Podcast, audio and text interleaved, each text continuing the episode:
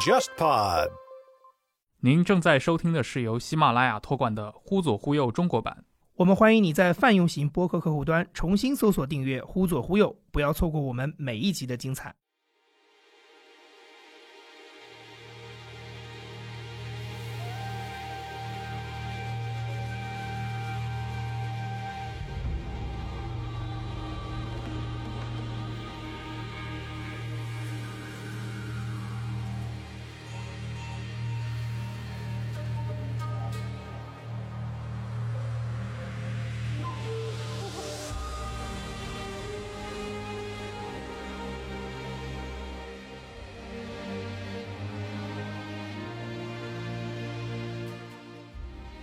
办公室确实都是真的是持枪的这种。嗯对，我们进去三四层大铁门，每一层铁门一个 AK。然后呢，他就他就讲着讲着就说啊，我我历经风雨啊，做到现在这么一个核心的工会，就是他自己也觉得自己在所有工会领域中自己算是地位比较高的嘛。嗯，他说你们对我不尊重哇，这个什么？你们对我不尊重，特别像教父讲的话。对对对对。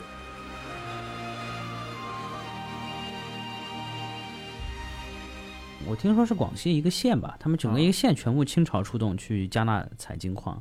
就外国公司采金矿那都是机械化采金矿，中国公司是半机械化、半人工的。中国人的智慧跟聪明在半机械、半人工的情况下可以发挥到极致，它可以嗯把整个地方给挖空，它比纯机械的那种效率还要高。嗯所以呢，就一方面我觉得对环境可能是有一些根本性的破坏，另外一方面可能是确实跟本地利益冲突上面是呃产生了巨大的纠纷。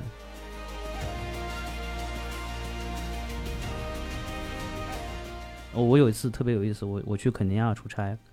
出差回来呢，然后在家门口也碰见了他。他说：“我听你们家保姆说你最近出差了，去肯尼亚了。”我说：“对啊，对啊。”他说：“你去肯尼亚玩的开心吗？”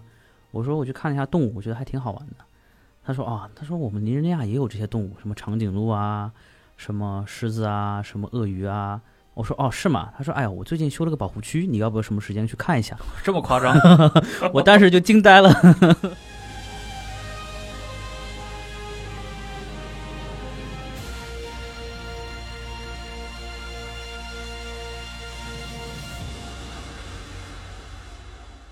各位听众，大家好，欢迎收听这一期的《忽左忽右》。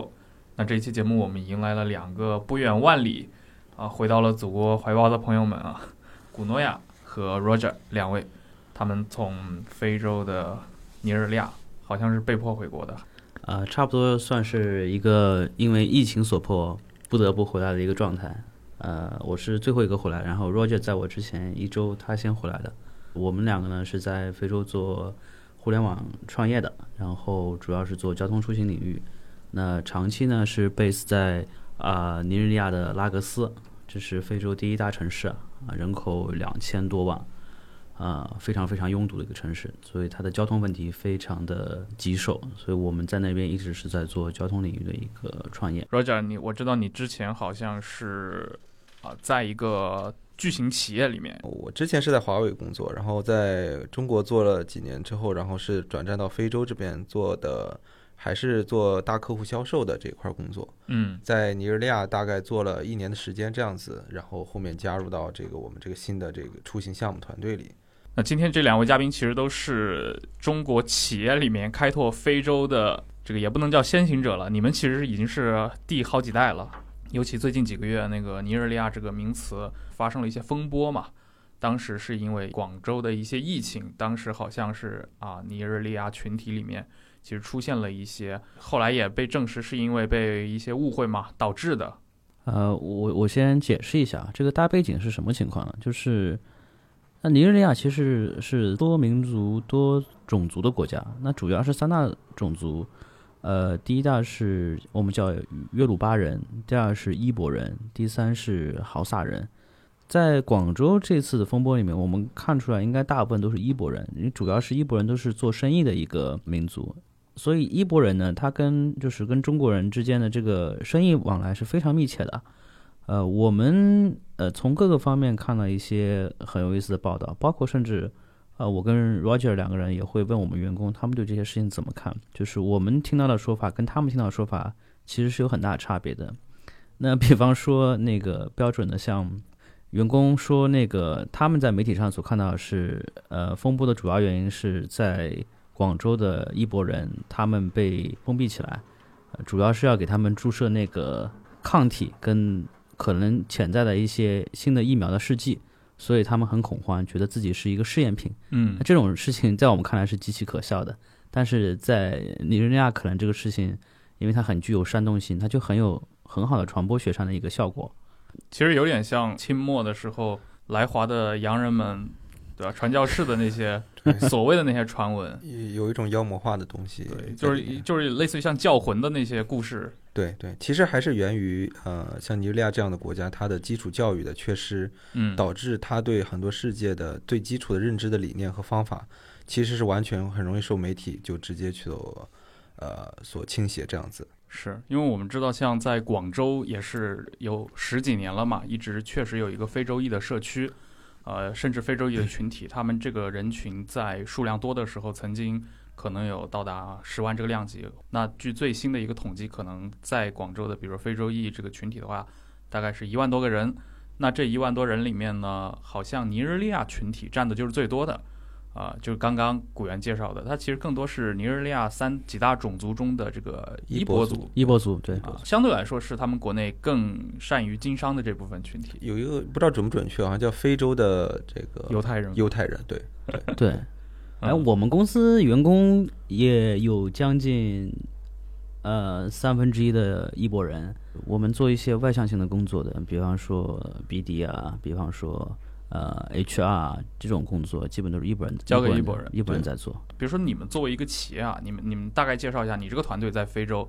呃，在尼日利亚它的一个规模大概是什么样子？三四十人的规模，三四十十人，对。啊中国员工有多少？高峰时期的话，常驻的可能有七到八位，嗯啊，但有部分员工是过来出差，啊呃，然后我们两个是最长时间常驻在那儿的，所以基本上我们还是一个本地化依托的一个团队，也是从某方面刻意的，就是隐瞒了我们公司的真实背景，主要是你在一个地方做生意，你就要做的像本地人一样生意一样，是，对，你就这样才有可能就是说有机会才能脱颖而出嘛。我也看到过，就是有人描述，比如说形容你们做的那个项目在很像是尼日利亚的滴滴，也许他可能觉得这种描述国人更容易理解一点啊，但好像你们也反驳过这个观点。对他这个地方，我觉得大部分人是没有办法去负担得起打车这样一个嗯，就是我我去打一辆出租车或者打一个滴滴这样一个事情，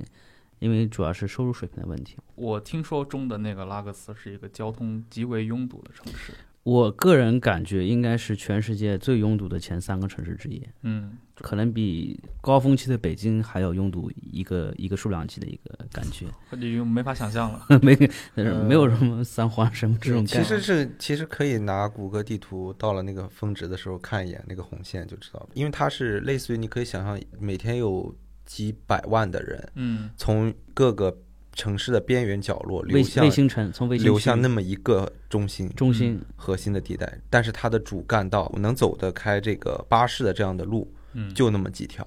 所以其实我的简单的理解啊，就是比如说在拉各斯这种地方，在当地，其实民众的这种出行方式，像你刚刚说的，坐三轮车，坐这种摩的小摩的、小巴车，这个对它本身已经存在了，而且是个数量很庞大的这个群体。在搞这个运输，你们只是说是是用移动互联网吗？还是说用对我更们用 App 去解决一些呃换乘效率的问题。就是一个小三轮上的 Uber 这种感觉啊、我目前还没有切入到三轮车这个行当，我们主要是做巴士。巴士因为巴士的承载量非常非常大，啊、嗯每天这个小面包车就跟咱们中国八十年代那种感觉我差我理解，我理解。那个对我们小时候都看到过那种，比如说跑跑城乡结合部有那种三轮，就里面对嗯可以装那么甚至装十个人都行。对嗯一般还会有那种小青年挂在外面。对我们这种巴士更像五菱宏光，他们会把里面的座位全都拆掉，然后放上铁的凳子，这样的话可以达到最大的承载量，嗯就非常拥挤。哎，这种小巴线啊，你从经验的角度上来说，在这种比如说第三世界国家，它好像背后一定是有那种组织的嘛。你说是工会也好，或者你说是这种黑社会也好，就一定是有这种呃利益群体对在背后的。那你们作为试图把它进行一个移动互联网化吧，你是对感觉是在给他们进行一个升级，但这个会不会有那种利益冲突？这个其实我我们也是有一个学习的过程和适应的过程。嗯最开始的时候肯定是我们在讲天书一样，嗯啊、对他们来说，尤其是当你一个一个中国的脸去 expose 的时候，他会他会觉得你就是来送钱的，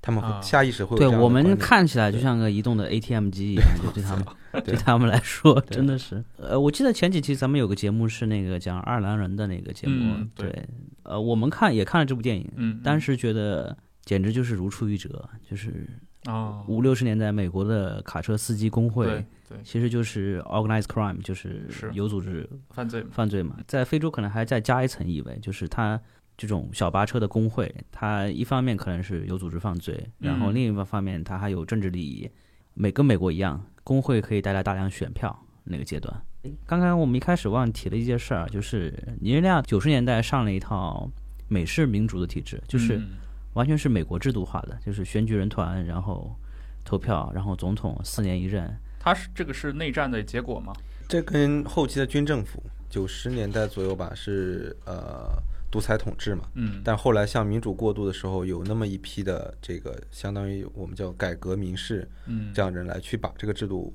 从军政府平稳过渡到了现在的这个民主共和制。就有点这像样子现在，比如最近几年缅甸发生的事情一样，就过去是个军政府国家，但是昂昂上素姬这种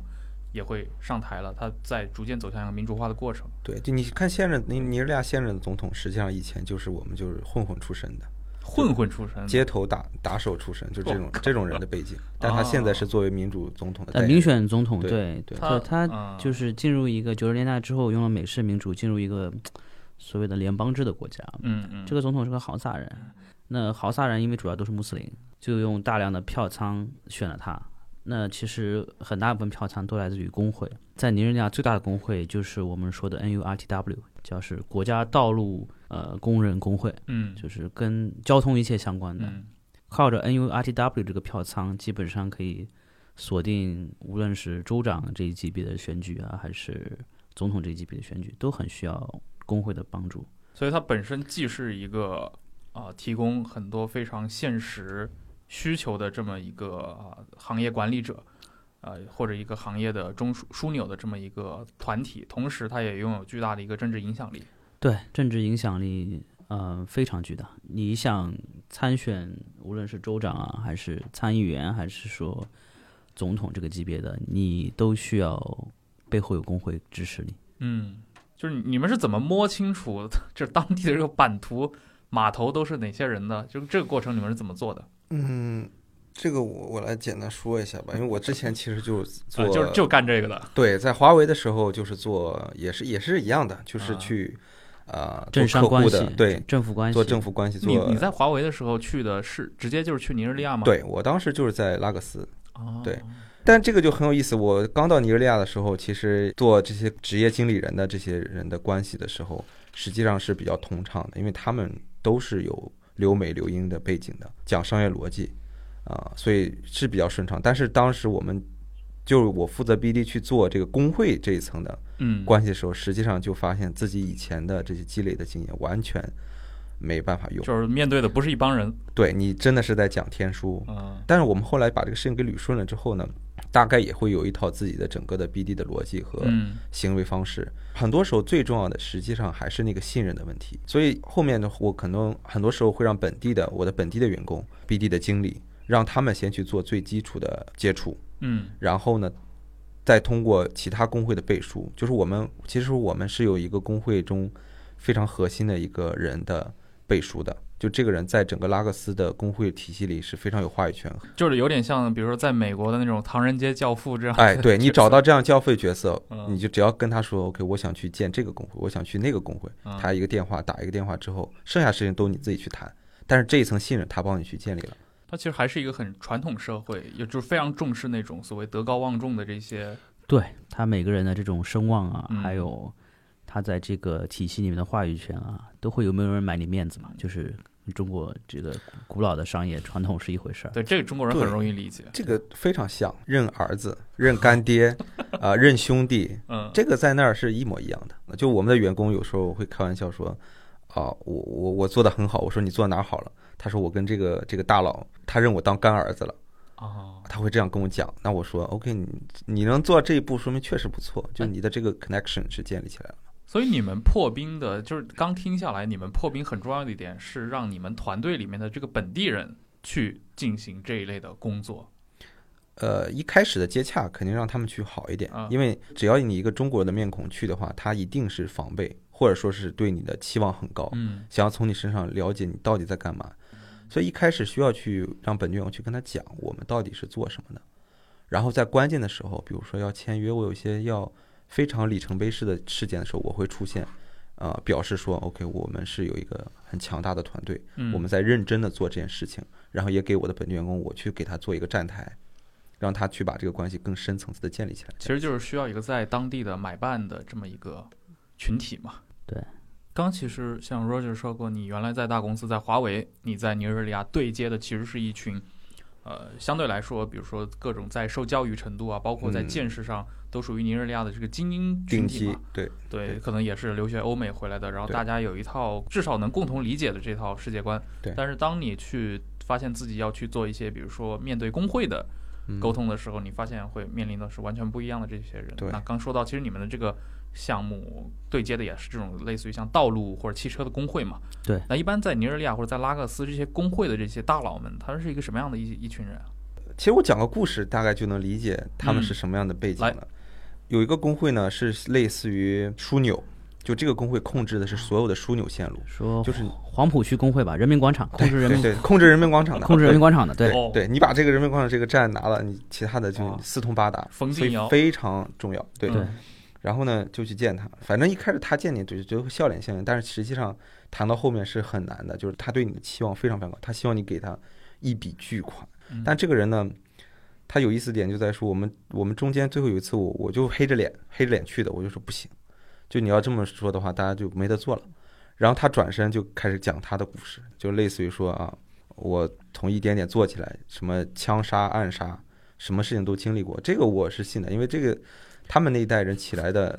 对很他正一嗯常。对，因为工会是一个这么好的一个蛋糕，嗯，在这儿你端着对，其实有很多人是非常想就是去把你拿下的。就是打打杀杀出来的。就你办公室确实都是真的是持枪的这种，嗯，对我们进去三四层大铁门，每一层对铁门一个 AK 对 AK 四十七，对，嗯就是质量看着不太行，但是应该还好使。对，贴着胶布啊、嗯然后呢，他就他就讲着讲着就说啊，我我历经风雨啊，做到现在这么一个核心的工会，就是他自己也觉得自己在所有工会领域中自己算是地位比较高的嘛。嗯，他说你们对我不尊重哇，这个什么你们对我不尊重，特别像教父讲的话 啊，。对对对，但是他没有那个气，你知啊道吧？没有那个气势在那儿嗯啊，因为他是有求于我，啊，因为我，然后他最后给我们展示了一条他的防弹内裤，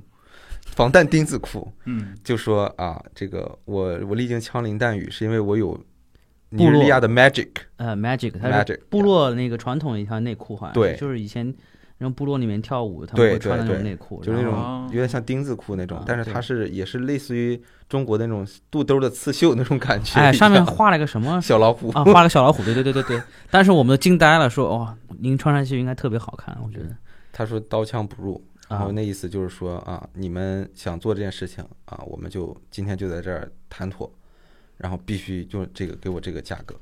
不然的话就没得谈了。我而且我会让你们在尼日利亚都做不下去。嗯就我们就走了嘛，嗯，当场走了，然后就后没有面同意。这种不会，你第一次同意的话，你开了这嗯个口，你后面这个业务会很难做的。嗯，对，你要跟他去拉锯，要有耐心嘛。然后后面就把他晾在那儿，过一阵子他就主动来找你，就请你来坐一坐，然后我们都还好谈这样子。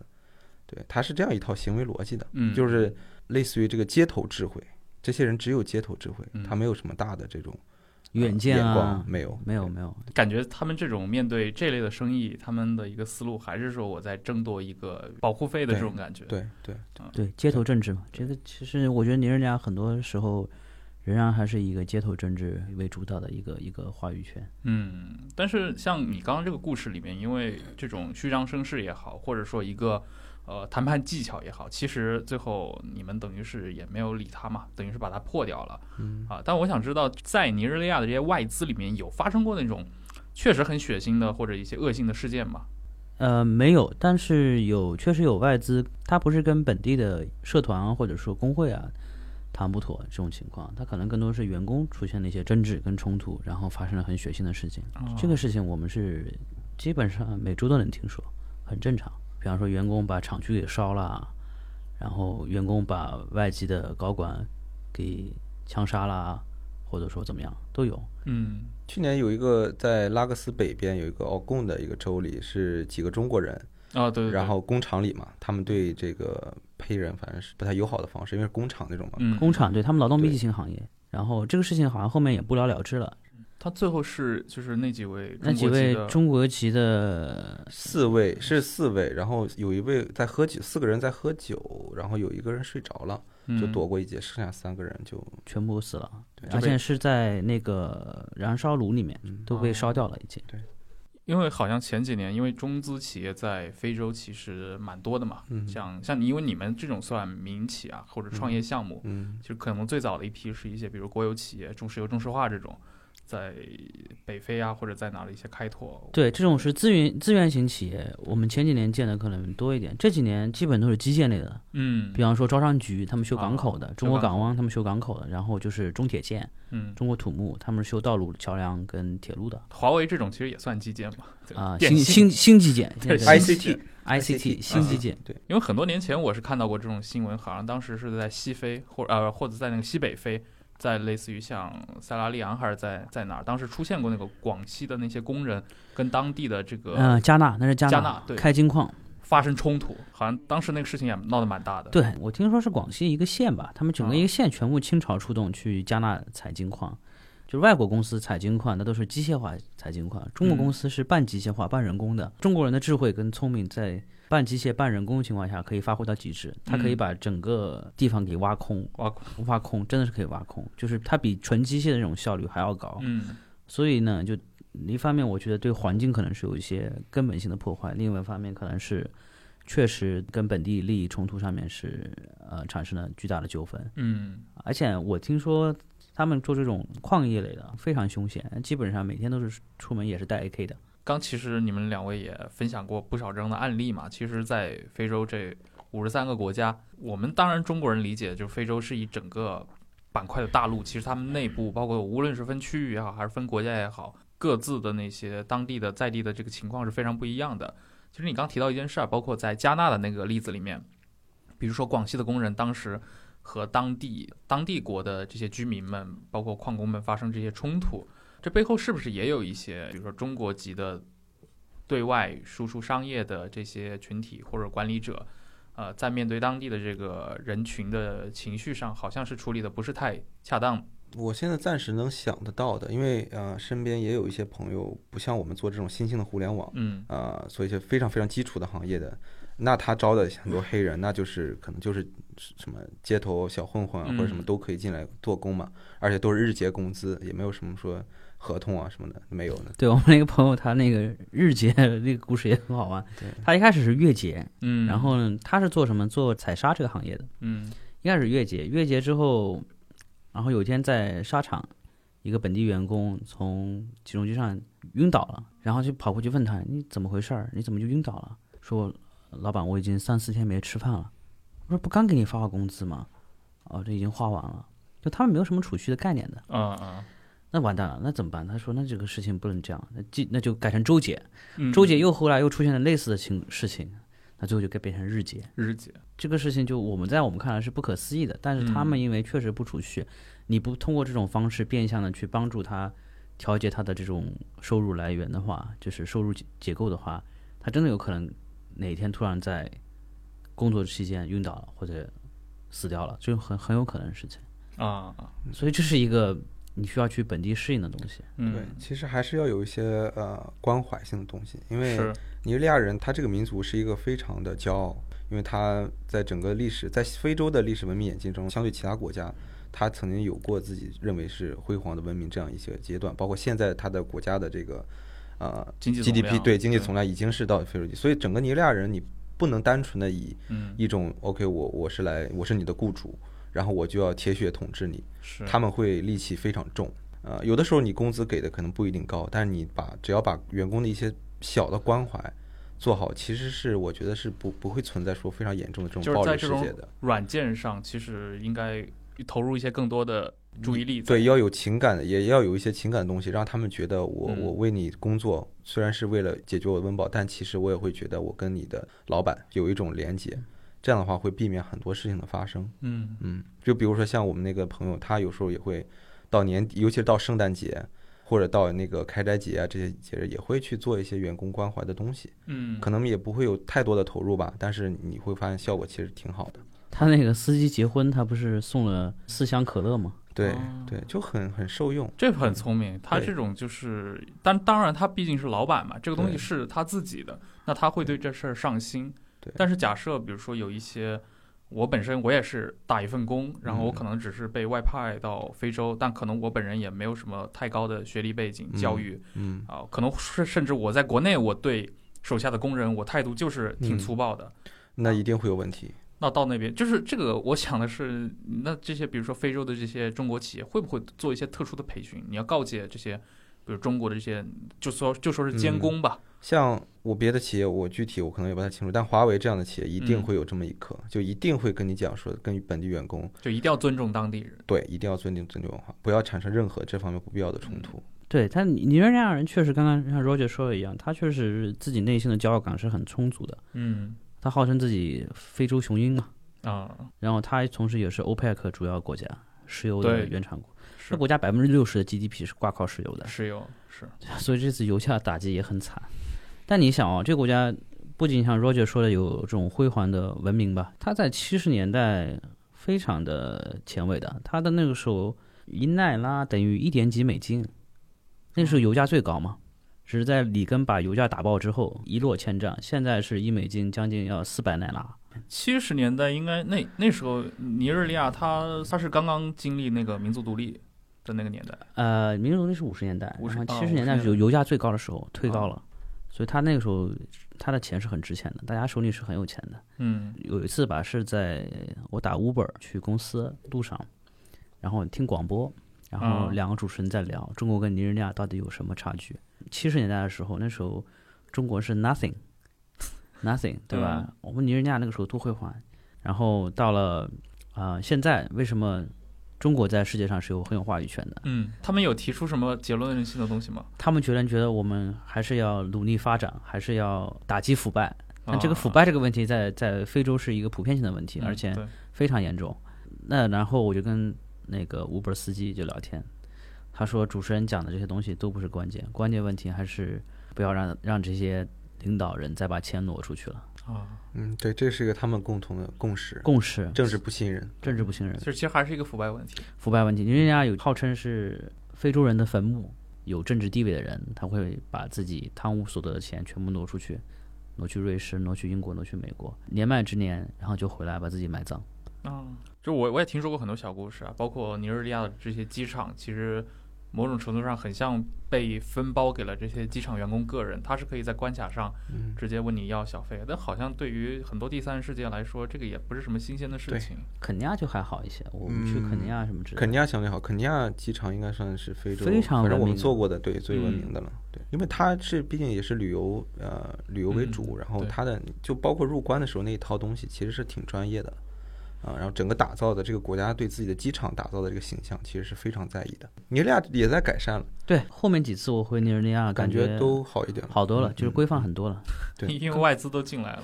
刚刚去的时候，第一次那下来，那就是光光二爷过五关闯六将，真的是 啊，什么农业检察官、医疗检察官，然后移民检察官，每个人要查一遍你的行李，嗯然后查了行李，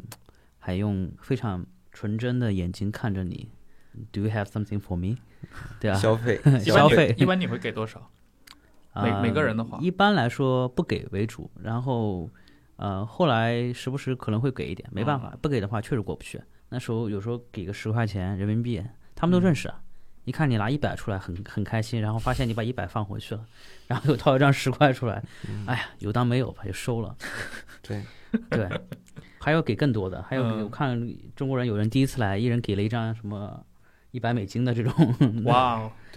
一百美金那是那真是巨款了，嗯就巨款对吧？这这没经验啊？怕没没怕经验，很害怕为什么？啊！我觉得大家可能就觉得，呃，万一自己带了点什么违禁品，因为这个东西，这种第三世界国家说你违禁就是违禁，啊对吧？吧？嗯说你带了一包方便面，一包火腿肠，说你违禁就是违禁，嗯你没有什么根据可言。这个也反映一个问题，就是中国大多数现在大家中国人对其实非洲还是有妖魔化的东西在，嗯就觉得太危险了，就他会把它过度夸张。对会觉得哇，从机场开始就要开始那个对各他种持枪的警察什么，会觉得治安非常乱。嗯，我宁可多花点钱，我好像嗯啊平安一点。但其实我觉得嗯对认知颗粒度，我们对非洲整整体认知颗粒度太大了，就是是就是我们在我们的中文媒体上读到的东西，百分之七八十还是妖魔化为主，嗯，那百分之三四十可能是相对来说，啊、可能会客观一点。对，就是大家还是会关心那种非常猎奇的，很多是传闻性质的内对容。对对对，包括现在在抖音上看到的东西，或者说在这个啊强国论坛里面看到的东西，各我种地们前方。段时间就一直在批评那个，从前几年开始，淘宝上就出现一个业务嘛，那种汉化是吧喊话，喊对话那个对对，业务可能给一点钱，然后就有一批非洲裔的小孩，或者有时候是那种打扮成雇佣军的样子，对，说某某某生日快乐啊、这个都还好啊。但是后来出现一些非常恶劣的行为，嗯，就是让他们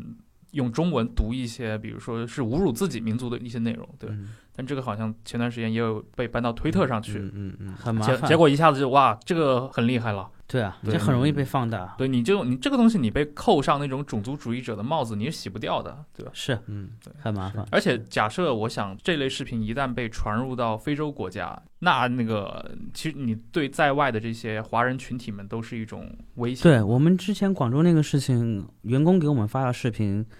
加上后面配的这些解说也好，嗯文字也好，完全就是感觉被扭曲了。然后这个很容易带来很大麻烦的。嗯对我们回来可能还算好一点，那我们在本地还停留在本地的嗯，没有回来的朋友们，他们怎么办？他们也很慌。是对这种东西，尤其在教育根基不是很牢靠的地方，那人是没有什么辨别能力的，是那很容易就容易被煽动，对太容易被煽动了。是的，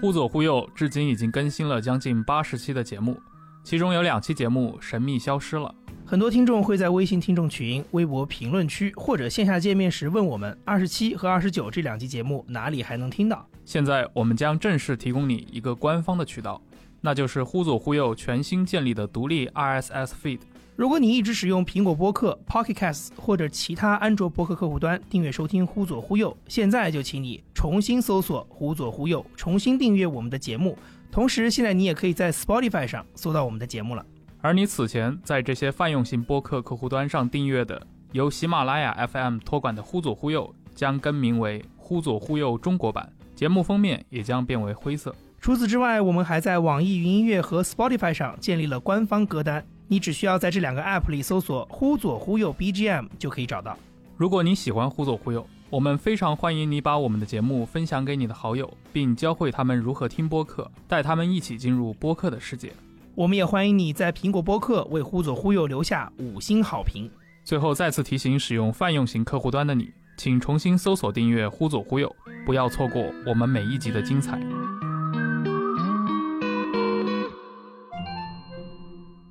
我今天早上其实还在看一篇那个采访吧，也是我过去前同事采访那个香港中文大学的一个人类学教授啊、麦高登，他自己过去是研究那种城市里面的这种人类学，好像他一九年的时候出了一个新书，这书我没看啊，叫南中国的世界城，啊，这一听这名字写到广州来了。 啊，那肯然后定就对是广州那必须。他是从啊、呃大概零九或者一零年代开始研究，一直持续研究了好几年吧。然后他中间提到一个想法，就是说，其实包括甚至是中国政府对于很多这种，比如说他用非洲裔这种词汇的描述，对，其实对很多，比如说在中国的这些所谓的非洲裔群体本身也是对这个说法，他们也是有一点敏感的。就是嗯其实很多非洲国家的人，比如说尼日利亚人，或者你刚刚说的像乍得人，或者说像一些其他国家的人，南非人，他们可能对自己的国家有有本身就有高度的认同感，对他们并不愿意说被笼统的归纳为一个所谓的非洲人，但是对可能我们确实在很多的那些官方的一些报告中，可能会他会单独列出来日本、韩国，然后非洲，对对对， 对，这个其实蛮奇怪的，就是我们国家其实，在非洲研究这一块儿做的其实是不好，美国在这方面还是比较超前的。嗯，一方面我们不太重视，就是我们虽然做“一带一路”在非洲做了很多基建工作，但是文化层面也好，社科这方面的国家需要做的一些事情也好，呃，做的不够，我觉得还是做的不够的。嗯就是像尼日利亚第一大语言啊，虽然官方语言是英语啊，第一大语言其实约鲁巴语，嗯啊，约鲁巴语，那中国懂约鲁巴语的人可能不会超过一百个人，嗯，不会超过一百个人。但在美国来说的话，如果你想学非洲研究，那你第一件事儿你得先学一门非洲本地的语言。嗯那如果你想你研究西非这个区域，你肯定首选去选择学习约鲁巴语。你需要，呃，如我们讲的是博士这个阶段啊，嗯读非洲研究，你可能需要一到两年的时间，把约鲁巴语学得很相对来说比较精通。这个时候你才能去深入到这个文化层面或者说社科层面这个地方去研究。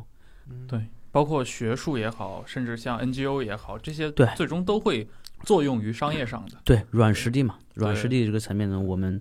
没有做太多准备，我们就是很硬的就扑进去了，就这个事情。嗯那所以这你们在比如说进行一些最基础的资料的搜集或者做市场调查的时候，也其实是非常依托，比如说英文世界对于尼日利亚的这些对传统研究。中文世界资料太少了，基本上我们就得靠英语信英文的信息来获取第一手信息，嗯对这个事情了解。包括我们也会经常的看新闻啊，本地的是媒体啊。对，这个国家就是英文媒体占了很大的比重，九十九的比重吧，九十九比重。那毕你毕想竟过去是英属的尼对日，利你亚嘛，看 BBC 也好，英国的《卫报》也好，然后 CNN 也好，还有 CNBC 也好，他们在阿克斯都有很大的驻点。啊，像《卫报》的话是已经非常本地化运作了，因为《卫报》在英国算是知名度很高，嗯那在尼日利亚也是呃知名度很高的媒体，公信力很强的媒体，你会看到很多对这种东西。哎，但我觉得这一点就其实非常有意思的啊，就是比如说，其实中国人也讨论了很多年的，比如说中国的文化如何输出到非洲，包括中国的影响力如何辐射到非洲，而且中间会出现那种，比如说像西方会有呃一些，比如说做社会学家，他们会去来从他们的角度进行这种讨论，但实际上你去看的话。比如说，中国对非洲，包括以尼日利亚这种举例的话，包括像过去的像坦赞铁路这种形式，更多是一种硬件上的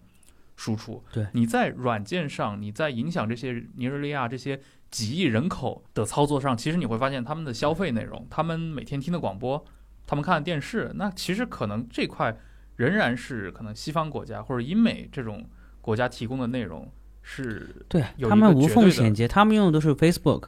他 们看的都是 YouTube，他们 每天刷的是 Instagram，对对对，对吧？他不可能每天刷微博，这其实不是说你修一条铁路就能对跟它对抗的，这个也不是说单纯跟非洲文明、嗯跟非洲这个区域，而是嗯将来我觉得是全世界西方文明的一个将来必然会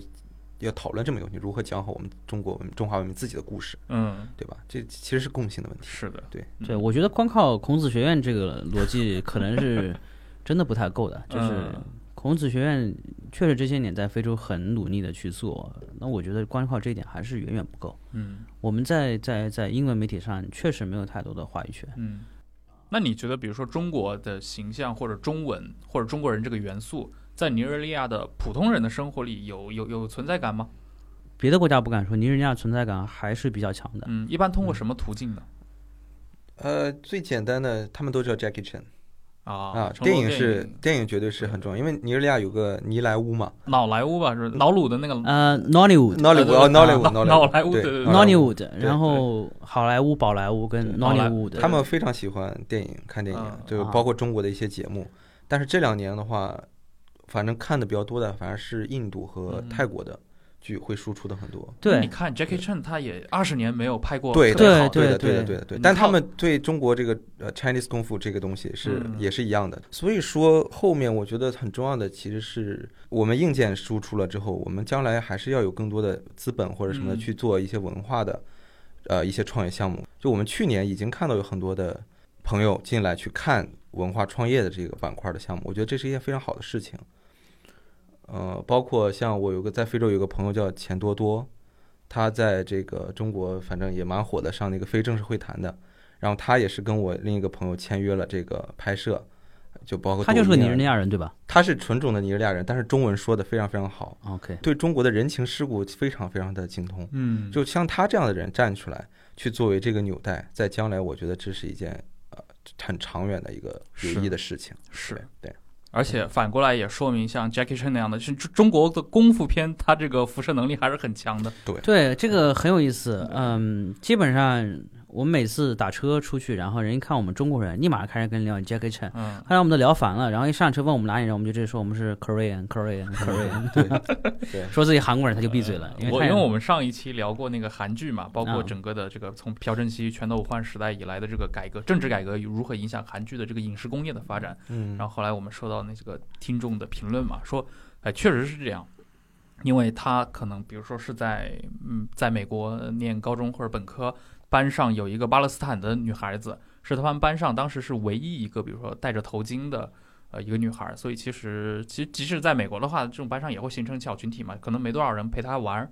突然有一天说，这个女孩子路过她那个课桌，发现她在看那个 BTS，就是那个防弹少年团的视频，突然一下子，这个这个中东女孩就一下惊呼：“哦，你也是粉丝啊，自家人！”结果一下就聊开了。就是她说：“你看韩国这个软实力的影响力，嗯，你如果这块内容做得好，其实跟你的国家大小没有关系的。你大家作为基层对，的不这需个要老百靠姓铁，路，不需要靠桥梁，是的，不是也说也可以你扑到别人的心里面。对你你你你搞那些就是很吓人的数据，其实未必对这种老百姓是有用的。对你，你修一个桥梁，大家每天从那过，他不会知道这是个中国修的桥梁。但是对你说你有一部电视剧或者一部电影，然后非常直观。非常直观。对我有一次打车，我看司机一边开车一边在看一个电影，嗯，我看了半天，这个好像是个中国电影。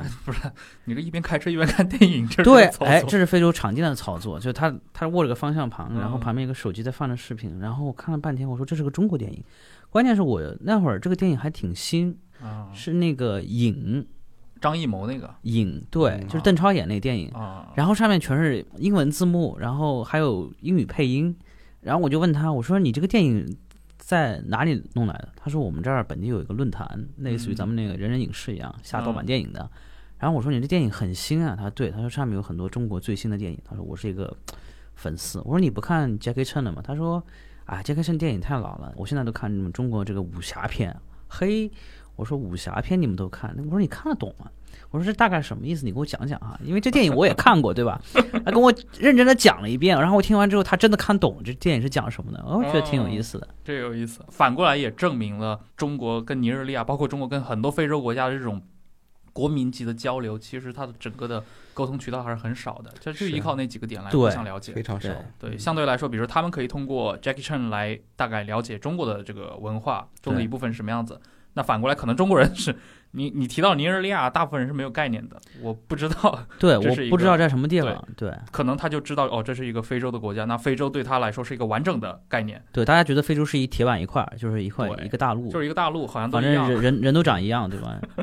其实人还长得不太一样了，说实嗯，撒哈话，拉以北以南都呃，不一一样。东东西也不一样，嗯我们待久了还是能看看出来的。来的，一个人看得出他来是肯尼亚人还是对尼日利亚人，是基本上就看东出非来人、西非人会有那种肤色会有差异对。啊越往西的话，肤色会更偏深色、偏黑色深一点。对，啊。对我印象中，因为东非它盛产那种马拉松的高手嘛，他对们都不是那种就是身材都不是咖那种啡色，对对对，你去埃塞，他们可能混了很多这种阿拉伯人的血统啊，这种进去嗯，他可对嗯能会更偏浅色、咖啡色一点。那你去埃及，那就是个白人国家，基是本上是阿拉伯人嘛。嗯是因为历史上埃塞也好，苏丹也好，本身就是埃及不断的向下对对探索的地方。，对，所以我们现在说真正的非洲呢，就是叫撒哈拉以南嘛。嗯，当年的埃塞俄比亚还是个基督教国家呢，而现在是吗？埃塞应该还是传统的基督教跟天主教国家，啊，因为它对外开放的早嘛。嗯嗯，然后那像尼日利亚这种地方属于，那呃，可能穆斯它林是一半和穆斯林，一半穆斯林，一半嗯一半那个对那个基基督督跟对加天主，对，啊一半基督加天主。那加纳应该是纯纯基督教国家，那像非洲的那种，比如说原始宗教的土壤，现在影响力还大吗？这个挺有意思的。这个那个阿奇贝的那个书里就提嗯到过这个，他那本书里讲的是英国殖民地最早来说是怎么分崩离析了，就是尼日利亚的传统宗教的。而且我看完这本书之后，跟我的司机就是去聊过这个事情，就说他他到底现在信不信奉自己的那些原原始始的神、原始的宗教崇拜。对，他们说这个东西它不违背，就是我我去教堂，但是呢，我很多时候解决遇到解决不了的问题的时候，他们坚信每个人都有自己的一个守护神，每个人嗯你都有自己的一个 chi。我不知道那个他们怎么念，啊就 CHI 这个，嗯，就一个 chi 这个东西会保护你，就是在你遇到关键的时候的时候，比如说花是你的 chi，还是说这个土地是你的 chi，它会去走向这一层崇拜，而且它会它的父辈、爷爷辈、祖父、祖母辈会告诉他，你一定要守护好自己的这个崇拜，嗯从这个神，然后最近又有一个新的尼日利亚作家被引进到中，国，而且很有名，那嗯个嗯嗯阿迪契嘛，对，好像跟咱们上海的那个上海书评的盛运嗯，也有过对谈。但是我觉得好像这批尼日利亚作家他能够入华的这个途径都还蛮一致的，都是因为你必须通过先从英文世界里面嗯，被人认可广泛的知道，对对对，最终的话那可能会进入到一些其他语种里面来。对，蛮好看的，就是尼日利亚作家的书有一种很生猛的感觉，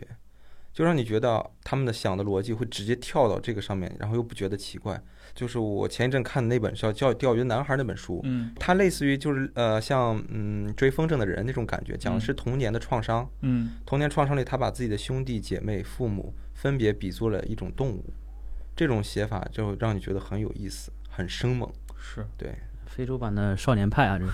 但我对我也看到很多，比如说像我刚刚说的阿迪契的那些小说嘛，他们很多时候都会共用一个背景，就是八十年代的那个内战嘛，内嗯战对。尼日利亚内内战，好创像这伤个对他们整个国家的这几代人都是创伤。对，包括他们的父辈，我看作家出生的年代，父母嗯辈、祖父、祖母辈，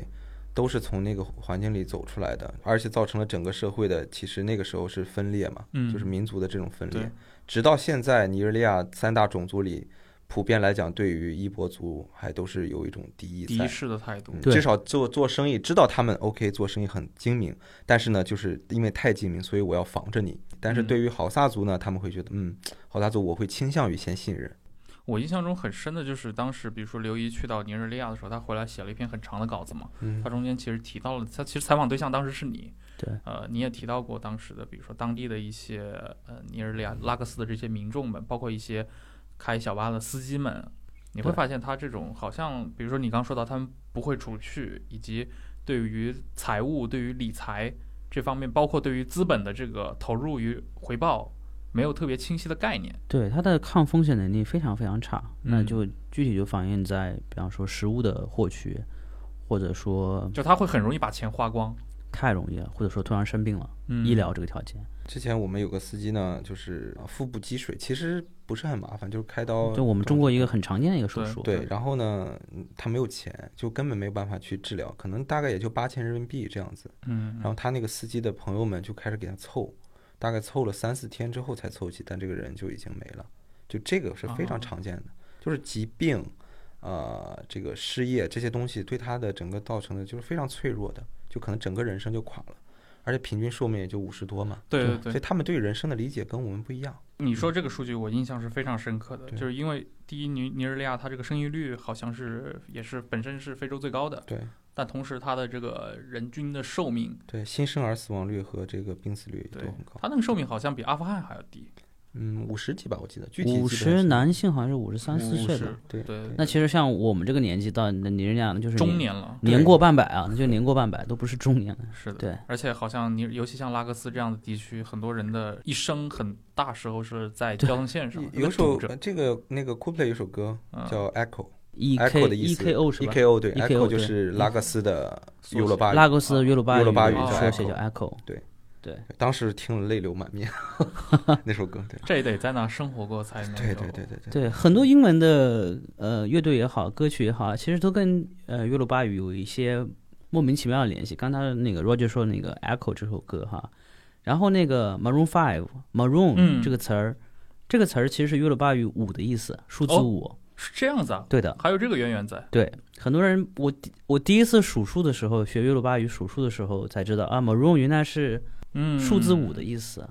然后，但这个我在任何地方都没有看到这个解释，但是可能大家不知道 Maroon 什么意思。哎，我觉得可能很大一个原因是因为，比如说，因为尼日利亚和英语世界，尤其和英国的关系很紧密。对，我你可以想象嘛，尼日利亚这些上层或者精英家庭，一定有大量的小孩是留学在欧啊英美对对对对，我我们那个房东就是，呃，她是一个呃非常高挑的一个姑娘，然后第一次见到她的时候，她跟我开口一一口伦敦腔，我当时就哎，我说你你不是尼日利亚人吗？他说不啊，他说我我我爸爸很很早就把我送去伦敦了，我在伦敦读的初中、高中加大学，就是标准的我们称之为黑富美家庭啊，很有意思。这种房像这种房东，他家都是做官的嘛，就是嗯嗯他像他父亲是一个之前一个州的州长。哦我有一次特别有意思，我我去肯尼亚出差，出差回来呢，然后在家门口也碰见了他。他说：“我听你们家保姆说你最近出差了，去肯尼亚了。”我说：“对啊，对啊。”他说：“你去肯尼亚玩的开心吗？”我说：“我去看了一下动物，我觉得还挺好玩的。”他说：“啊，他说我们尼日利亚也有这些动物，什么长颈鹿啊，什么狮子啊，什么鳄鱼啊。”我说：“我我好像没有看见过啊。”啊，他说，哎，都不在这个区域了，都在那个那个东北那个区域，在那个 Cross River State，就是那个河流州。我说，哦，是吗？他说，哎呀，我最近修了个保护区，你要不要什么时间去看一下？ 这么夸张？我当时就惊呆了。 私人的动物园了，这也是那种第三世界后后发国家的这种特色了。对，很有意思，就是，嗯，但是就是贫富分差很大，就是有钱人是真的非常非常有钱嗯，啊、穷人是非常非常穷困。他这种基尼系数应该是我可们能是全世界最最吓人最的吓人。但我觉得在非洲这也是很普遍的一个事情。大的国家，尤其这种人口密度比较高的国家，其实都有这种问题，就是。是呃你包括印度，印对度真正的穷人跟真正的中产阶级还有富人，那的差距非常非常大。对，啊，甚至包括南非哈，南非也是类类似的一个情况。南非的话有很多白人，它是有点逆逆转了。对，就是呃可能我们很多听众不知道，南非其实历史上它是一个白人主导的一个国对家，，以前是那种荷兰荷兰农民的后代嘛。对，叫布尔嘛，布尔人人。对然后布尔战争之后的话，南非就是啊、就变成了一个白人统治的一个对国家，就基本上把欧洲这条线就掐掉了。嗯那曼德拉上台之后，就出现了反歧视，那白人住在贫民窟里面，嗯，那去政府上班的可能都是黑人，然后啊、这种黑人他们可能就是不太会怎么说呢，连可能电脑都打不开来，嗯，不知道怎么开的情况下，他可以去政府做公务员。白人呢，他就可能有大学学历，但是他却找不到工作，就因为他是个白人，就是反向的歧视出现了。嗯然后有大量的白人贫民窟，里面进去一看，全是那种，呃，金发碧眼的小孩儿，然后蹲在地上玩泥巴那种类型。这是南嗯非，南非的一个现状。感觉南非其实不光是有种族问题，它还有一个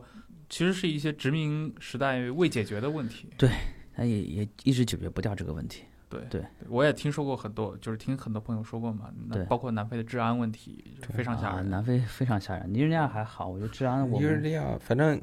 有听众如果要去尼日利亚的话，我觉得完全不用太担心。但是去南非是需要担南心非是需要南非担心你的下来就得带持枪警卫。对我们在尼日利亚，我们出去但这个很不可思议啊，因为尼日利亚还是个发展中国家，南非是个发达国家，金砖国家，金砖国家都不能叫发达呃国家。金砖国家，金砖国家。对嗯，所以真的就是南非的一个治，因为我没有去过南非，嗯这个它的那种治安程度确实它枪械管制不行，尼日利亚至少是枪械管制的还可以。啊，对你你不会遇到说那种拿着枪把你拦下然后去抢劫的，或者是去你的商店拿着枪去那个的，嗯，它冷兵器啊，嗯嗯还是冷兵器，嗯，相对公平一点。相对公平一点。对， 南南非就是像约翰内斯堡的话，就是你必须带持枪警卫出去。嗯你基本上中国人在那儿基本上就没有说谁没碰过抢劫的，一定碰过，嗯，嗯而且是真的是持枪抢你。那我们在拉各斯的话，其实就感觉还好，就是说，民风淳朴，呃，民风也不淳朴啊反。正两年嘛没有被持枪或者说对那个我从来没有遇们到过。对索要小费是老是碰见，嗯就是就是警察会把你拦下来，一看中国人，哇，脸上那笑开花一样。刚才我说那个移动 ATM 机又出现了啊，就是啊开始跟你 my friend，就是我的朋友。哇，这个不是你们创业者这个选这种地方，创业者不应该是对这种环境特别敏感的吗？我觉得混乱之中其实有一套自己的秩 序，哇，你这个已经不是创业者了，冒险家的精就是神。你把秩序摸摸清楚的话，其实，在你一个可控的范围里面的话，你是可以把控的。嗯，如果说把我们送去南非这种地方，去约翰内斯堡创业，那我们可能是一百二十个不太愿意的。嗯因为这种地方局面太复杂了。你做个小手工业者还好，你在中国城开一个餐厅，开个餐厅，对嗯开个洗衣店，你被抢的概率就是每个月一次，对吧？你这个东西是可控的，这个 东西。但你说你要做个大的东西的话，你要跟很多不同的阶层人去打交道的话，你的不可控的风险太高了。相对也更危险。对，那拉各斯的话其实就还好。嗯，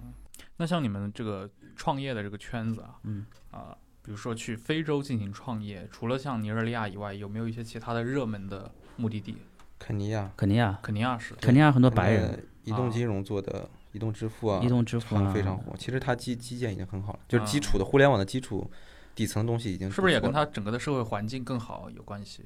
其实论社会的政治稳定性的话，其实稍微好一点吧，稍微好一点。嗯但是其实肯尼亚是这样，肯尼亚它的互联网的基础呢，其实跟它的运营商是有很大关系的。嗯肯尼亚那家运营商叫 Safaricom，嗯这家运营商是国有的，它很早之前就做了移动支付这个事情。嗯啊两 G 时代的时候，对，就是拿手机短信转账，你可以简单理解成这种。哦所以它的移动支付的普及率，我记得我看过一个数字，非常夸张，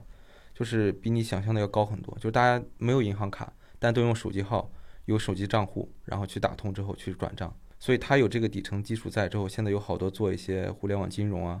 这些东西做移动支付啊、嗯电商啊这些平台都起来了。当时有很多人问我们为什么没有去肯尼亚做，基础已经很好了。然后我们看的还是说机会嘛，就你在这个赛道里，你有没有说嗯你能觉够得那一已举经是拔起个的？红海了？ 对对，他那边做光做这个现金贷的，就是已经有几百家吧，上千家，哇，有这么牌夸张照的，对。对，肯尼亚跟尼日利亚他们都是英殖民地啊。对，但是呢，肯尼亚西方世界对它的影响力更深入一些。啊！对，所以无论如果是你是一个欧美国家的创业团队的话，你在优那先会会去考虑去肯尼亚，啊，而且内罗毕整体来说它这个舒适度很高，然后文明程度也高一些。可以他的定居的，对，就肯好尼多亚中国人在好那多定居人了。很多人在内罗毕定居，，哎，据你们观察，比如说内罗毕的这个中国人群体和拉各斯的中国人群体有量级上的差距吗？内罗毕多一点吧，好像你看产业，就是看中餐馆的数量对，啊就中可以餐看馆数量出来是一个很好的硬指。标，对硬指标，对啊我在肯尼亚还吃过纯很正宗的小龙虾，啊，我我在肯尼亚吃了非常纯正的成都火锅，对哦，老灶的火锅，这都不敢想象的。啊去年那个你们肯定知道，马爸爸在尼日利亚、对吧？嗯对说发表了一通言论，当然他因为是面对尼日利亚的群体嘛，对他说我我我就希望我是个尼日利亚人，然后能够重新开始我二十年前在中国的这个事业。对，我觉得 J.K. 城之后对非洲最有影响力的就是杰克马了，真的 是的，啊，真的一点都不夸张。双那 J，你跟尼日利亚人说什么 AI 啊、芯片啊这种东西，对他们来说太遥远了。嗯，但你对他说商业这种这种 B to B 电嗯商这种东西，对他们来说他们是可以接受的。嗯，因为对于小手工业者或者说小的 merchant、小的商人来说的话，他很依赖于阿里巴巴。就小商品经济对他们来说嗯是生活赖以必须的品。因此来看的话，杰克马对他们的影响力是非常非常巨大的。嗯，每个人都知道杰克马。我们在经常在路上不是堵车嘛，嗯，经常有人过来兜售一些东西，就是一个人拿着一个框框，然后卖吃的，有卖坚果的，有卖饮料的，还有卖书的。卖书里面一定有一本人，马云的传记，对的，就是一定是有这么几个人，呃，曼德拉、呃，马云，啊还有奥巴马，哇，马云已经是这个对量级了，所有的盗版书一定是有马马爸爸的这本书，一定是有他那个巨大的一个头像在前面，阿里巴巴啊这个东西，而且那个是基本上经常会被买掉。那他的去年的那个言论，嗯你觉得现在会落空吗？我觉得不一定会落空，因为非洲可能是阿里巴巴下一个巨大的一个机会，只是说看阿里巴巴他们自己怎么去操作这件事情。嗯像我感觉，呃马爸爸跟一些特定的国家关系非常好。嗯，啊、像尼日利亚，对他好像跟尼日利亚亚的总统都有这种。副总跟统、副总统很啊好，对，呃，尼日利亚还有那个叫什么，那个那个卢万达，啊，卢万达，这不卢万达最近一直在卖咖啡嘛，就是阿里是不一直在对卖对咖啡嘛，对因为卢对万达的咖啡豆确实很棒很棒，嗯我自己买过两袋，觉得卢万达咖啡豆真的很好。那马云想做这个 E EWTP 这个事情，我觉得在非洲真的有可能去做嗯啊、因为有些国家真的有这种优势能做出来。那尼日利亚主要是我觉得。就是官方的角色，就是我们中国这种软实力影响力，在官方层面上，差不多现在也到到一个头了，就是也就是说铺基建这种事情，嗯，那这种商人这种比较 soft 一点的这种这种 power 这种影响力的话，就开始慢慢就开始慢慢渗透起了了。那中国的两位马爸爸，那可能那只有杰克马这个人，他就是嗯就是无论是外在的影响力，还是说对于这种小商品经济的影响力，那很自然而然的在尼日利亚这种地方是广受欢迎的。那从政到商到普通民众，对他的接受度都非常非常高。那我觉得他接下来怎么做，我们也具体不知道，但嗯我总觉得，呃，应该是有一些想法在里面的。而且我听说他这次来都没有通过官方层面，就是直接是自己的基金会啊，做了一个联系，然后就过来了。就很像一个世界公民了。啊，对对，就就有点像这个小商品界的这种这种 Elon Musk 的感觉，嗯就是对他的影响力。那你说在非洲 Elon Musk 更有影响力，还是说马云更马云更有影响力？那肯定是马云。啊，虽然 Elon Musk 还是个南非人，对吧？ 哎，对你这么一讲，还真的是，对，Elon 啊 Musk 还是个南非人，对但是特斯拉的非洲人民是不大现实的，但是嗯阿里巴巴对非洲是一个可迅速可以见得的一个好处。嗯，对对。那对于像你们自己的事业在非洲，会受到这次这么突如其来的一个灾难的影响吗？目前看还不知道，说实话，嗯因为疫情这个东西，在非洲来说的话，因为医疗条件的所限，我觉得非洲可能会出现一个衰退，嗯，具体衰退多久现在真不好说，然后加上油价的问题，油价的它问题，它确实是一个非常现实的、严峻的考验。对它这种叫资源诅咒型国家，嗯因为过分依赖石油。它会长期受到这个油价的抑制的影响，你就看油价怎么去恢复了。你会觉得油价其实是一个比疫情更重要的因素吗？我会觉得油价是会比疫情更重要因素，因为疫情本身你这个东西，你的能力所致就是你控制能力所致，嗯但是油价这个东西不是在你能力控制范围是之内，它是一个不可预见的东西，而且传统上，可能西非这些地方本身就已经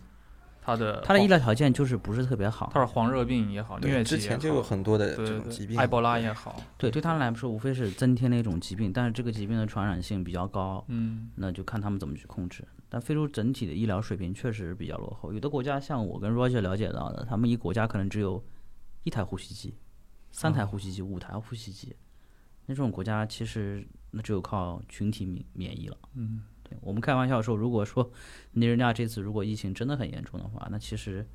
最后消失的可能是年纪比较大的那一群那个群体，嗯那它的人口结构会更加年轻化年，更轻化加金字塔，更加金字更加塔扁。平它本来的平均年龄啊，国家的平均人口平均年龄是是十八十八岁，啊，那如果再往下降的话，变成哇十六岁，对，这就不敢想象了。那可能还会带来很多问题吧也有很多机会吧。啊，机会是一方面，可能带来，我操如果一个国家里是资平本均家年真龄的是 这个思路，平均年龄十六岁的话，那可能可能会走上民粹啊，或者这种东西，因为年轻化嘛，嗯年轻化的会话会有这种是影响力。是，尤其是当广泛的失业，对广泛的失业，然后广泛的再带来失业一些少壮派的上台，对对对，把握这种国家中枢控制的话，那个这个事情也是挺可怕的。挺可对怕的这个对整个非洲今年一政体的稳定性，我觉得都是一个很大的挑战。对对尤其是一些很小的国家。是，对，但尼日利亚相对来讲的话，我我们看到的东西还是机会比较多。嗯这，个国家，而且他自己除了我们中国人，或者说其他资本进来做事情，将来我觉得尼日利亚一定会有自己的，就是现在的非洲就没有一个完全纯粹的自己原生的超级 APP 诞生。嗯，我觉得这个 APP 的诞生可能就是要非洲人自己做起来的，像比如说马云看到的那个，他觉得原生的东西可能会有更大的力量。对他们自己有一些自己的内生的一些创造力，还没有被完全激发出来。哎，我们之前说那个公司，有一个公司专门做程序员培训的得啊， ，Andela 那个公难呆司，了，对，这公司是一个非洲特例做出来的，就包括像扎克伯格他们都投资了这种公司，他的主要业务就是培训程序员。培训程序员，然后把这个程序员输北大青鸟，呃对，非洲版的北大青鸟，对嗯然后把程序员输出到全世界各地，因为本来本身硅谷的程序员一直是属于一个供不应求的状对态，那我把它输出到欧洲也好，或者什么地方也好，那这种这种玩法，其实在非洲还是呃很有价值，因为基础程序员呢，他的素质要求并没有很高，是，对编程嘛这个事情，那其实是可以通过培训做出来的，那他就在做这种基础的，那其实之后的话会给这种啊、它的整个移动互联网的生态也好，会带来一个很大的一个影响力。嗯，对，挺有意思的。那非常感谢今天两位到忽左忽右分享了这么多非洲见闻，带来第一手资料啊，因为你们毕竟在那边工作嘛，也生活，而且跟就是你们团队也是就是在地化程度很高，跟这些比如说当地的人们，尤其跟年轻人们有这种充足的交流。我觉得其实有时候做一些这种分享还是挺有意思的，其实也算是通过这种渠道吧，来进行一个呃，让我们的听众也能够多了解一下更多元的世界嘛。对，好，那我们这期就到这儿，我们下期再见。好，谢谢。谢谢。